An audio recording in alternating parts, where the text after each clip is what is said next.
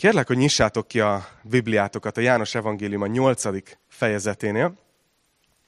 János Evangélium a 8. fejezetét fogjuk ma tanulmányozni, és ugye megyünk versről versre, részről részre ebben az evangéliumban. És egy kicsit szeretném feleleveníteni, hogy eddig mi történt, mi történt az előző részben. Ugye azt láttuk a János 7-ben, hogy Jézus Jeruzsálemben van, a lombsátrak ünnepén, és ez az ünnep nyolc napig tartott, ugye sátrakban laktak az emberek, és emlékeztek Isten gondoskodására, Isten védelmére, amit megtapasztaltak az őseik, amikor a pusztában vezette őket Isten. És azt olvast, azt láttuk a múlt héten, hogy az ünnepnek ezen a nagy napján, az utolsó napon Jézus felállt, és azt mondta, hogy ha valaki szomjazik, akkor jöjjön hozzám, és igyék. És aki hisz én bennem, ahogy az írás mondta, annak belsejéből élővíz folyamai ömlenek. És ugye ezt a Szent Lélekről mondta, ezért a múlt héten sokat beszéltem a Szent Lélekről, erről az isteni szeméről, erről az isteni barátról, aki ott van az életünkben. És ugye Jézus azt mondja, hogy, hogy őt azok kapják meg, akik hisznek benne. És azt mondja róla, hogy oltja azt a szomjúságot, ami benne van az emberi szívekben, ami bennünk van. És ugyanakkor nem csak a mi szomjunkat oltja, hanem, hanem egy forrássá válik bennünk, ami folyamatosan tud frissíteni minket is, és a környezetünket is. Egy hihetetlen dolog, és nagyon lelkes voltam a múlt heti témánk miatt is, hogyha esetleg lemaradtál, akkor a honlapon megtalálod. Nyugodtan nézd vissza. De a lényeg az, hogy amiről igazán szó volt múlt héten, és ez kapcsolódik a mai igerészhez, hogy Isten jelenléte bennünk. Isten jelenléte az életünkben, hogy ezt hogyan tapasztaljuk meg. És láttuk a reakciókat, ahogy Jézus beszél erről. Ugye láttuk a, hogy a népben komolyan felmerült az, hogy lehet, hogy Jézus a messiás, akit, akit vártak. De a vezetők viszont, a vallási vezetők egy egészen más helyen tartanak. Ők makacsul tagadják most már, hogy Jézus lenne a messiás, és szembeszállnak vele annyira, hogy el is akarják fogni, és ki akarják végezni. És utána azt látjuk, hogy, hogy azt írja a János hétnek az utolsó mondata, hogy, hogy ezután mindenki hazament. Tehát véget ért az a, az a párbeszéd, ami ott történt. Viszont az érdekessége annak, hogy Jézus pedig nem hazament, hanem így kezdődik a, a nyolcadik rész, hogy Jézus pedig kiment az olajfák hegyére. Na azt tudjuk, hogy amikor Jézus kimegy az olajfák hegyére, az azért teszi, mert szeretne az atyával közösségbe lenni, szeretne ö, kapcsolódni az atyával. És ö, talán közel lesz e-, ehhez annak is, hogy hogy reagálnak ebben a, ebben a helyzetben, hogy a vezetők hazamentek, Jézus pedig imádkozni ment. Nézzétek, de innen, innen folytatjuk ezt a történetet, és még az előző fejezet az arról szólt, hogy Isten jelenléte bennünk, és hogy hogy tudunk Isten jelenlétébe kerülni. Ma reggeli történetünk az, az egy olyan személyről szól, aki azt hiszem, hogy az utolsó hely volt Isten jelenléte, ahova szeretett volna menni. Azt hiszem, hogy, hogy ez az ember, aki a mai történetünk főszereplője, az nagyon nem szeretett volna Isten közelébe kerülni. És majd látni fogjátok, hogy miért. És lehet, hogy így vagy. Így vagy ma. De lehet, hogy vannak körülötted emberek, akik nem azért, mint a vallási vezetők, akik azért, mert elutasították Jézust, hanem lehet, hogy, hogy bűn van az életedben. Vagy tudsz olyan emberekről, akiknek bűn van az életében, és, és ezért félnek is Istenhez közelíteni. Úgyhogy nagyon sokat fogunk tanulni erről a mai történetben, úgyhogy, úgyhogy menjünk is tovább. Nézzétek, tehát Jézus kiment az olajfák hegyére, ez volt az első vers, és utána azt olvassuk, hogy de korán reggel ismét megjelent a templomban, és az egész nép hozzá sereg lett. Ő pedig leült, és tanította őket. Szóval a vezetők hazamentek, Jézus az olajfák hegyére ment, és gondolkoztam ezen, hogy vajon miért. Én biztos vagyok benne, hogy vágyott Isten közelségére. Vágyott az atya közelségére. És néhány héttel ezelőtt beszélgettem a nagymamámmal, és mondott egy nagyon jót. Kérdeztem, hogy hogy telnek a napjaik, ők már idős korban vannak, és, és mondta, hogy hát, hát sokat beszélgetnek a, a, a nagypapámmal, és, és, és így kérdeztem, hogy így, így tudtok miről? És azt mondta, hogy igazából már mindent megbeszéltünk az életbe, de azért szeretünk beszélgetni. És valahogy így képzelem el Isten és, és tehát az Atya és Jézus kapcsolatát, hogy valószínűleg nem sok újat tudnak egymásnak mondani. Ők, ő a, ők a Szent Háromságnak két személye, de mégis szeretnek közösségbe lenni, szeretnek együtt lenni. És utána Jézus pedig kora reggel újra jön a templomba. És azt olvassuk, hogy, hogy a nép hozzá sereg lett, tehát képzeljétek el magatok elé a jelenetet, hogy ott van a templom, Jézus megjelenik, és a nép így fölkapja a fejét, hogy újra itt van Jézus, és összesereglenek, ő pedig leült, és tanította őket. Úgyhogy én ma nagyon biblikusnak érzem magam, én is ide leültem, látjátok, ezért, ezért csináljuk így, nem? A lényeg az, hogy ott vannak, és Jézus tanít. Na nézzük, mi történik. Harmadik vers. Ekkor oda vezettek az írástudók és a farizeusok egy asszonyt, akit házasságtörésen értek. Középre állították, és így szóltak Jézushoz. Mester, ezt az asszonyt házasságtörés közben tetten érték. Mózest azt parancsolta nekünk a törvényben, hogy kövezzük meg az ilyeneket. Hát te mit mondasz? Ezt azért mondták, hogy próbára tegyék, és legyen mivel vádolniuk őt. Látjátok, egy nagyon nehéz történet ez a mai. Egy nagyon szívbe markoló jelenetet látunk igazából, hogy, hogy Jézus ott ül, tanítja a sokaságot, és a vezetők, farizeusok és az írástudók oda hoznak egy asszonyt Jézushoz, oda vezetnek, akit házasságtörésen értek.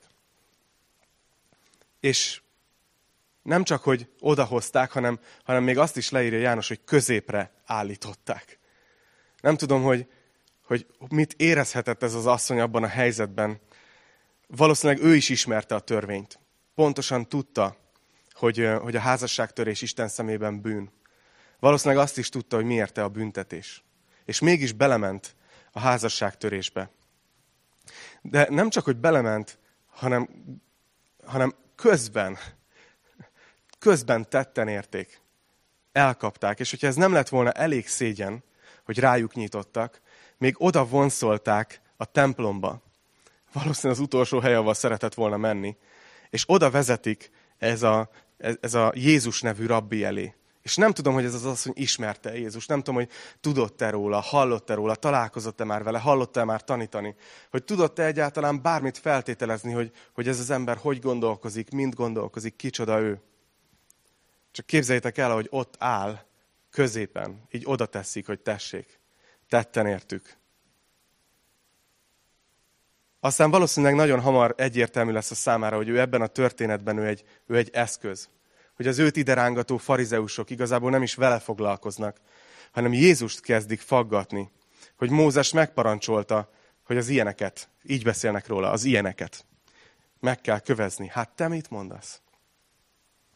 És mindjárt fogom folytatni a történetet, de szeretnék itt egy kicsit megállni annál, hogy mi, mi lehetett a farizeusok fejében. És, és ez, a, ez a történet egy különleges olyan szempontból, hogy nem kell találgatnunk, mert, mert nagyon egyértelműen le van írva a hatodik versben. Le van írva, hogy ez az egészet azért mondták, és azért csinálták, hogy próbára tegyék Jézust. Hogy legyen mivel vádolniuk őt. Látjátok, ez a motivációjuk, ez az indítékuk. És azért van ez, mert míg Jézus egy ügyet szolgált, ő az emberek megmentését, az emberiség megváltását szolgálta, ezek az emberek eddigre már elkötelezték magukat amellett, hogy Jézust csapdába akarják csalni, és el akarják fogni. De miért? Miért akarják elfogni? Miért zavarja őket ennyire, ennyire Jézust? És most egy kicsit, figyeljetek, ilyet nem szoktam mondani, de egy kicsit zoomoljunk ki, jó? Tehát kicsit felejtsünk el, hogy mi vagyunk a gyülekezet. Felejtsük el, hogy mi vagyunk Jézus tanítványai, és mi az ő oldalán állunk, tehát minden, amit csinál, az jó. Hanem kicsit próbáljuk meg külső szemlélőként nézni ezt, a, ezt az egész történetet. Hogyha így nézzük kívülről, akkor nem a farizeusok állnak a jó oldalon? Hát ebben a történetben úgy tűnik, hogy ők azok, akik Mózes törvényét akarják magasba emelni, nem? Isten törvényét. Ők azok, akik nem veszik könnyelműen a bűnt. Ez is jó dolog, nem? Ők azok, akik érvényt akarnak szerezni a, a, a, tör, a törvénynek. Akkor, akkor mi siklott itt félre? Mi a baj ezzel? Tudjátok, azt hiszem, hogy látunk valamit abból, hogy mi siklott félre, ahogy odahozzák ezt az asszonyt.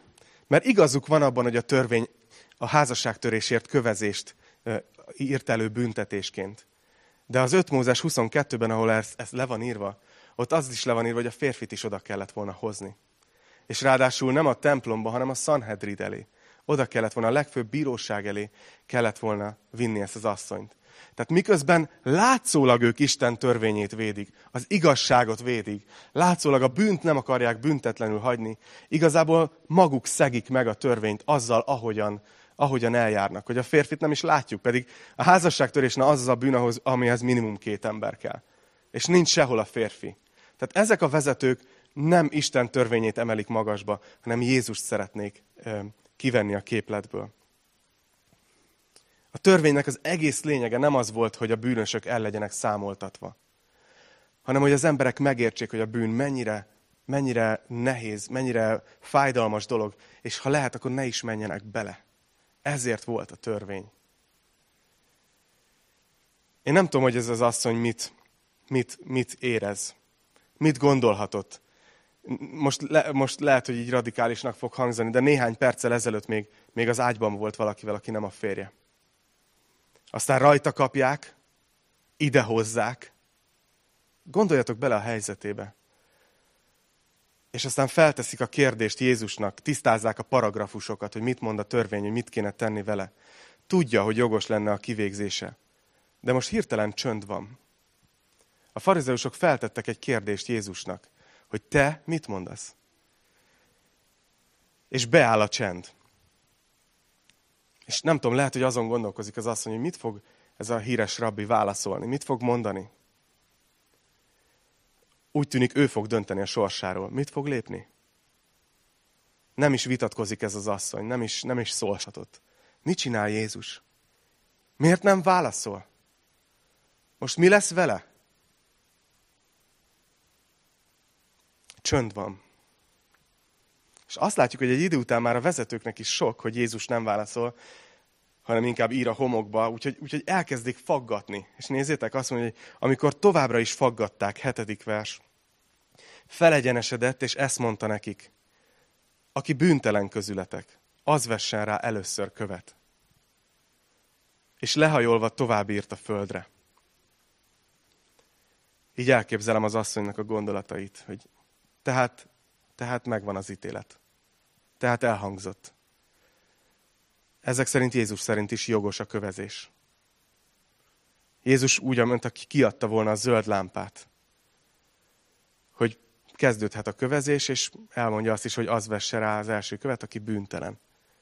De hát ő a törvény legnagyobb tisztelői között van. A kérdés már csak az, hogy, hogy kitől és mikor érkezik az első kő.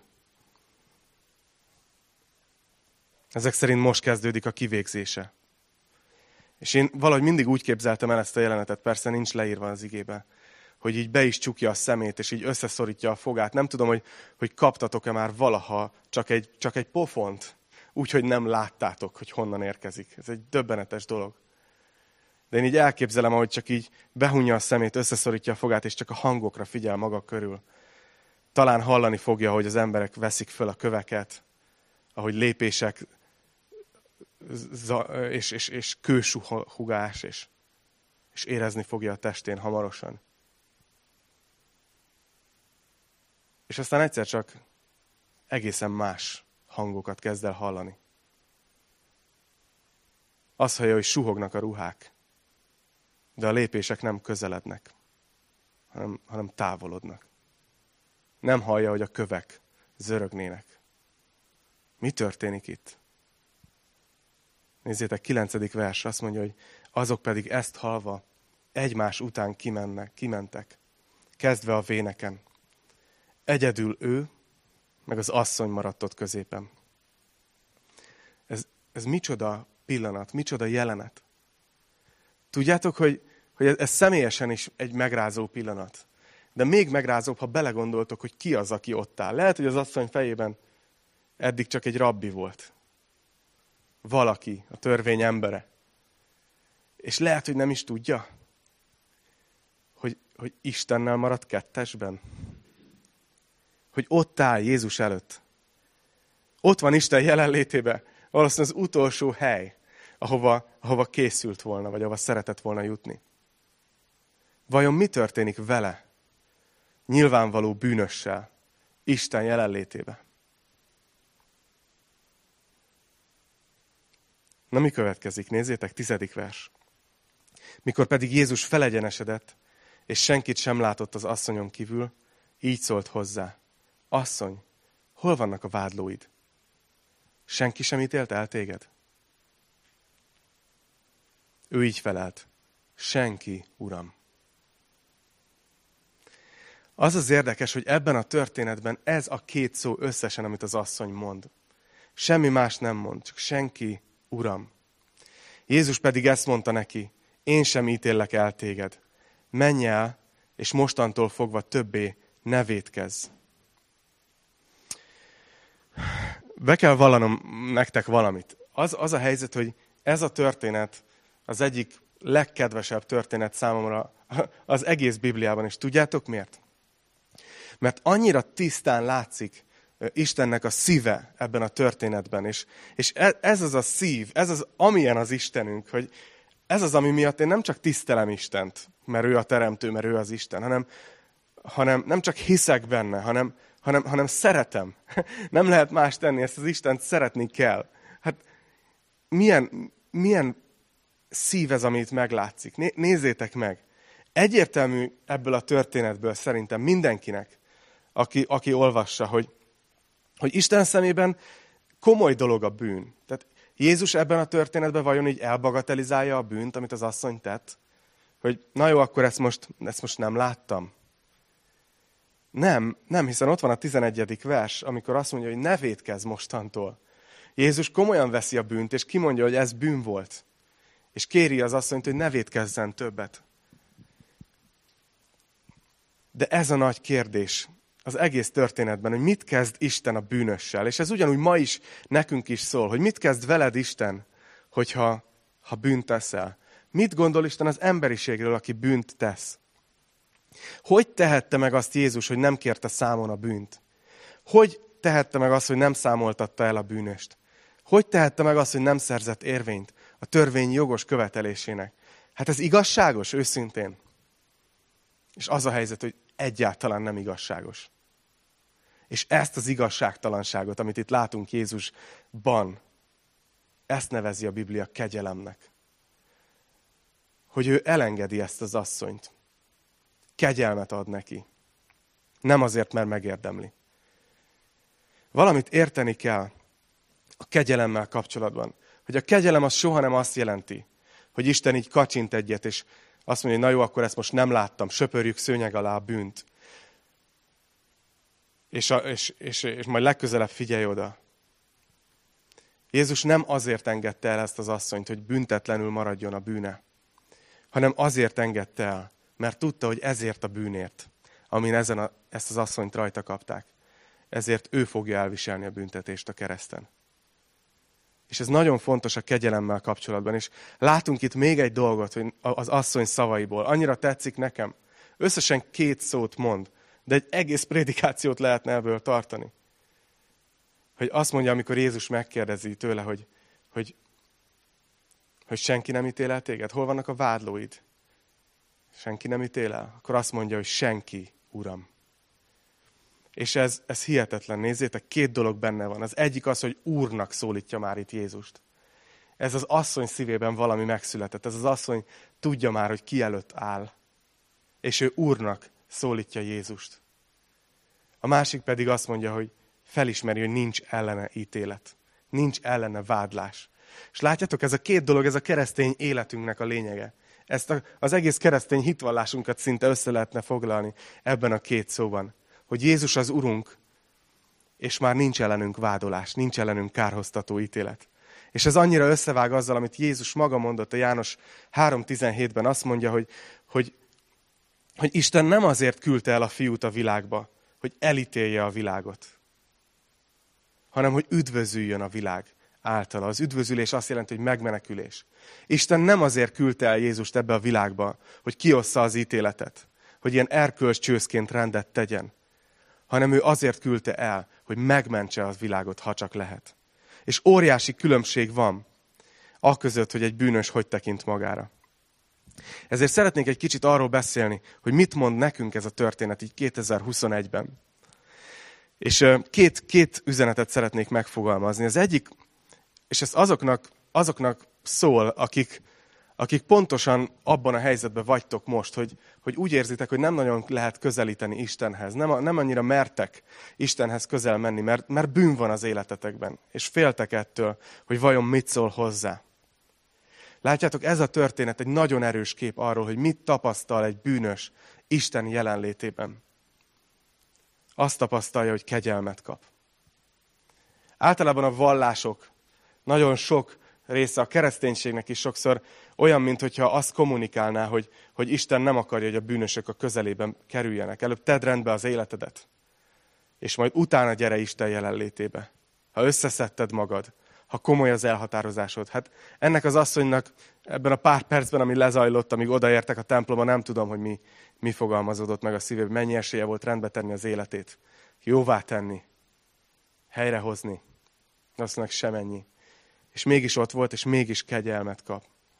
Igazából figyeljetek, egyetlen személy van, aki nem akarja, hogy egy bűnös ember Isten jelenlétébe kerüljön. Azt tudjátok ki? Az, akinek az a neve, hogy vádoló. Sátán.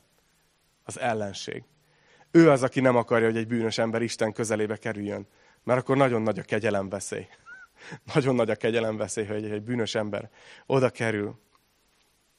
És azért szeretnék erről beszélni nektek, mert talán vagyunk úgy mi is, hogy, hogy olyan, mint hogyha mi is ott lennénk, hogy tudjuk, hogy elkövettünk valamit, hogy büntettünk. És oda jövünk Istenhez, és körülöttünk ott vannak a vádolók is. Akár néha egymást is vádoljuk. És nagyon fontos, hogy talán a mi életünkből nem sétálnak el egyenként a vádolók, mint ahogy ennél az asszonynál. De hogy leszűküljön a mi életünkben is ez a kör. És tud, hogy igazából csak az számít, hogy Jézus és közötted mi történik. De a másik nagyon fontos dolog, hogyha, hogyha most te úgy vagy vele, hogy jó, most éppen nem érzem azt, hogy egy ebben a helyzetben lennék. De akkor is van egy üzenet ebben a történetben. Mert azt látjuk ebben a történetben, hogy, hogy hogyan viszonyuljunk mi, amikor látjuk mások bűnét, más emberek bűnét. A keresztények közül szerintem nagyon sokan hasonlóan reagálnának, mint, mint, a, mint a farizeusok és az írás tudók. Hogy na tessék, látjuk, rendelkezésünkre áll minden információ, amit tettél, az egyértelmű, hogy bűn, itt van hozzá az igevers, fejezettel, versszámmal, úgyhogy egyértelmű, hogy te bűnös vagy. És félre ne értsétek, a bűn az tényleg egy komoly dolog. De Isten nem úgy gondolkozik, hogy egyértelmű, hogy bűn történt, akkor egyértelmű, hogy büntetést kapsz. Hanem Istennél van egy középső lépés. Hogy amikor ott van egy bűn, akkor Isten azt mondja, hogy figyelj, ez bűn volt, térj meg, alázkodj meg, ítéld meg magad, és ha ezt megteszed, akkor kegyelmet kapsz, és nem kapsz büntetést. És ez egy óriási dolog. Ez egy óriási dolog. Isten beszél erről, és, és szenvedélyesen beszél, Ezékiel 33, 11-ben. Azt mondja, figyeljétek, hogy hogy fogalmaz a mindenható Isten. Azt mondja, hogy életemre mondom. Az egy nagyon fontos dolog akkor, hogyha Isten valamit a saját életére mond. Nézzétek. Életemre mondom, így szól az én Uram, az Úr. Nem kívánom a bűnös ember halálát, hanem azt, hogy a bűnös megtérjen az útjáról, és éljem. És ezért van az, hogy ebben a gyülekezetben nagyon igyekszünk azt képviselni, hogy a kegyelem az az egyik leges, legfontosabb alapértékünk. Hogy itt mindig van új esély, mindig van megbocsátás, mindig van ö, mindenkinek, akik menekülnek ide emberek helyekről, és próbáljuk befogadni, és szeretni, és új esélyt adni. És nem azért tesszük ezt, mert nem tartanánk komoly dolognak a bűnt, hanem mert hisszük, hogy Istennek ez a szíve, hogy nem akarom a bűnös ember halálát, hanem azt, hogy a bűnös megtérjen, magyarul belássa, megváltoztassa a gondolkozását, és utána éljen szabadon, és virágozzon. És persze, nagyon elszomorít egyébként, amikor, amikor látok embereket, akik, akik jogosítványt csinálnak a kegyelemből. És egy félreértett kegyelem alapján kb. így, így bagatelizálják a bűnt, és hát mindegy, hogy ez történt, kegyelem van, és, és nem baj, hogy benne élek ebbe, Isten kegyelmes, mert, mert azt látom, hogy, hogy Isten várja tőlünk a megtérést. Azért, hogy adja a kegyelmét. De a mi feladatunk az soha nem az, hogy jogászok legyünk az ítélkezésben. Mi nem a törvény emberei vagyunk, hanem mi a kegyelem emberei vagyunk. Mi nem a törvény ügynökei vagyunk, hanem a kegyelem ügynökei. Nekünk az a célunk, hogy próbáljuk az emberekben elérni, hogyha látjuk akár egy barátunkat, embertársunkat, testvérünket, próbáljuk elérni nála azt, hogy lássa be, hogy amit tesz, az, az Istennel szembe megy, és térjen meg. És akkor van kegyelem. Néha vagytok úgy szerintem ti is, hogy, hogy láttok valakit, aki megy bele éppen egy zűrös helyzetbe, és látjátok, hogy ez sehova nem vezet, ebből semmi jó nem fog származni, és hiába mondjátok, nem, nem hallgat rátok. Akkor is nem vagyunk tehetetlenek. Ott van az ima. A Szentlélek az, aki meg tudja győzni az embereket. A bűnről is. És ezért nagyon fontos az, hogy ne adjuk fel, hogy ne írjuk le, hanem imádkozzunk, hogy a Szentlélek juttassa el megtérésre az illetőt. Nagyon érdekes az, hogy találgatnak erről, hogy vajon Jézus mit írhatott a porba. Mi történt ott. És, és nem mondja el nekünk. Nem mondja el nekünk János. És több, több elmélet is van, több feltételezés is, és valószínűleg, hogyha János nem írta le, akkor ez valószínűleg nem annyira fontos, hogy, hogy ezen törjük az agyunkat. De mégis nagyon érdekes nekem, hogy, hogy a Jeremiás 17-13-ban azt írja, hogy, hogy akik elpártolnak tőled, azokat a porba írják, mert elhagyták az Urat, az élő vizek kútfejét.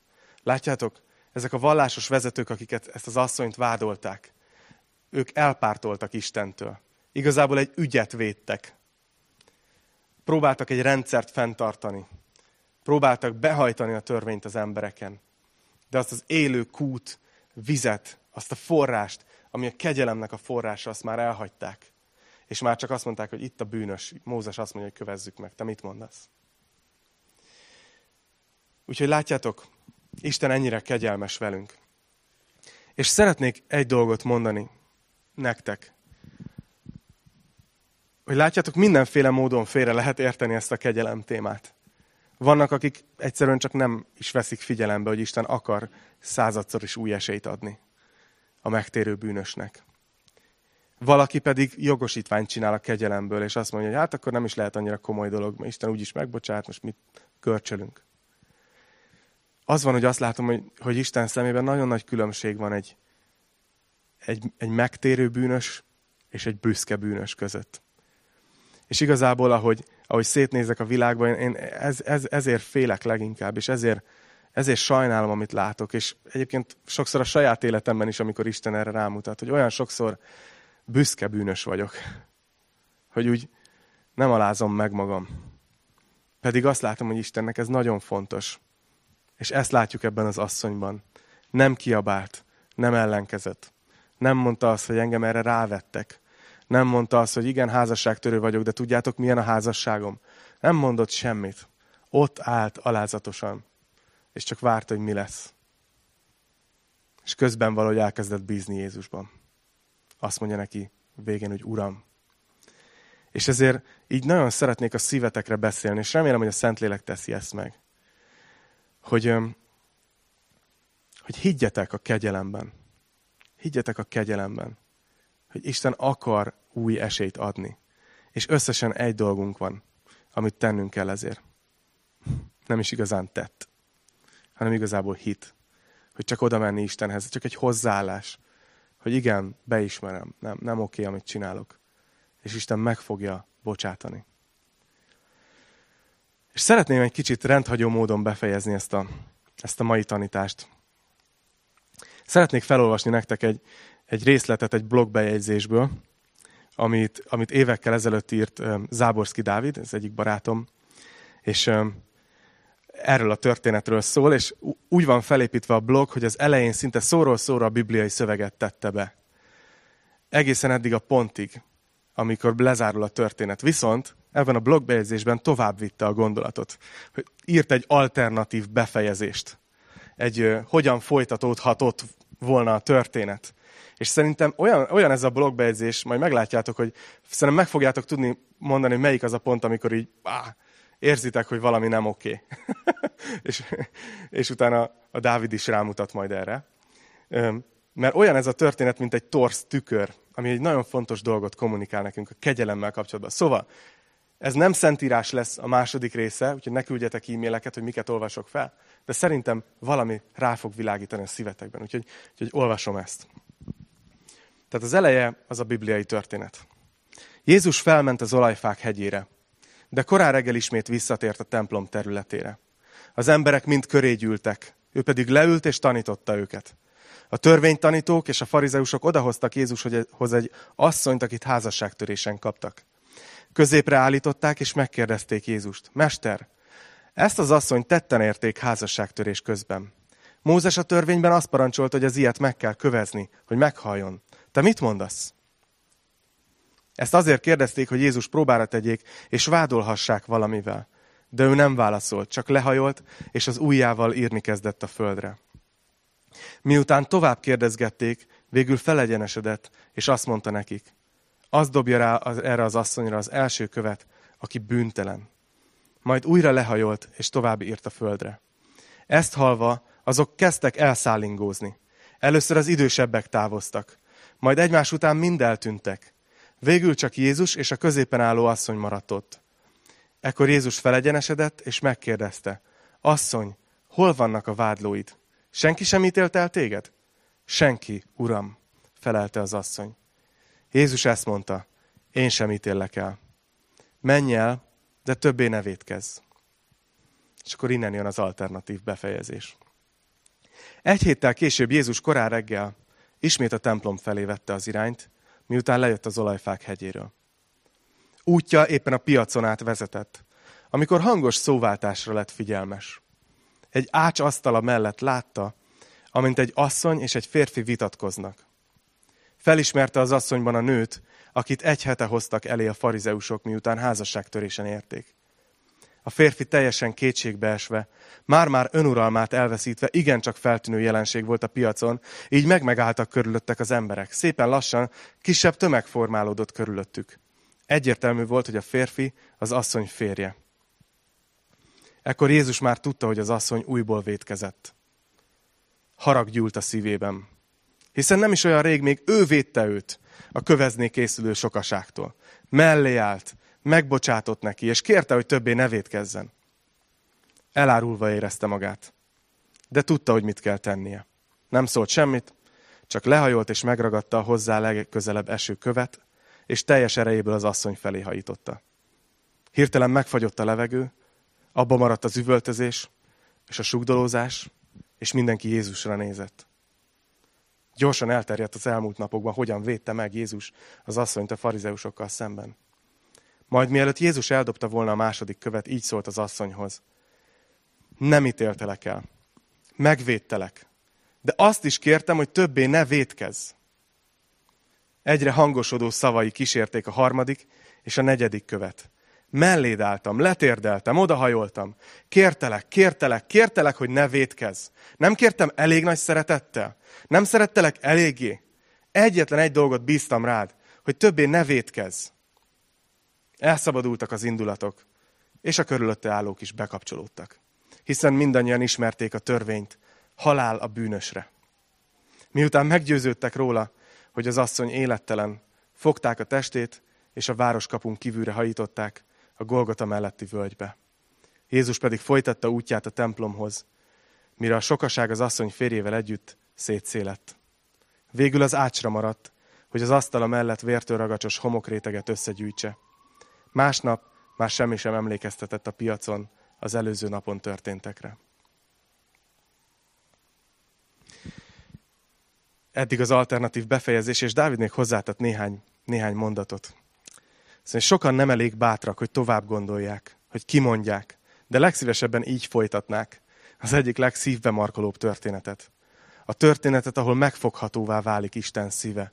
A történetet, amit megtapasztalhatunk a saját életünkben a megbocsátás egyik legtisztább üzenetét. Az én mesterem nem így folytatná a történetet. Akárhányszor csak eléhoznák a védkező asszonyt, annyiszor bocsátana meg neki, és annyiszor védené meg a lincselő erkölcscsőszöktől, akhányszor csak követ ragadnak. Inkább ő halna meg, hogy az asszony élhessem. És nem tudom, hogy rátok is olyan hatással van-e ez a történet, ez az írás, amilyen, amilyenre rám volt, amikor először olvastam.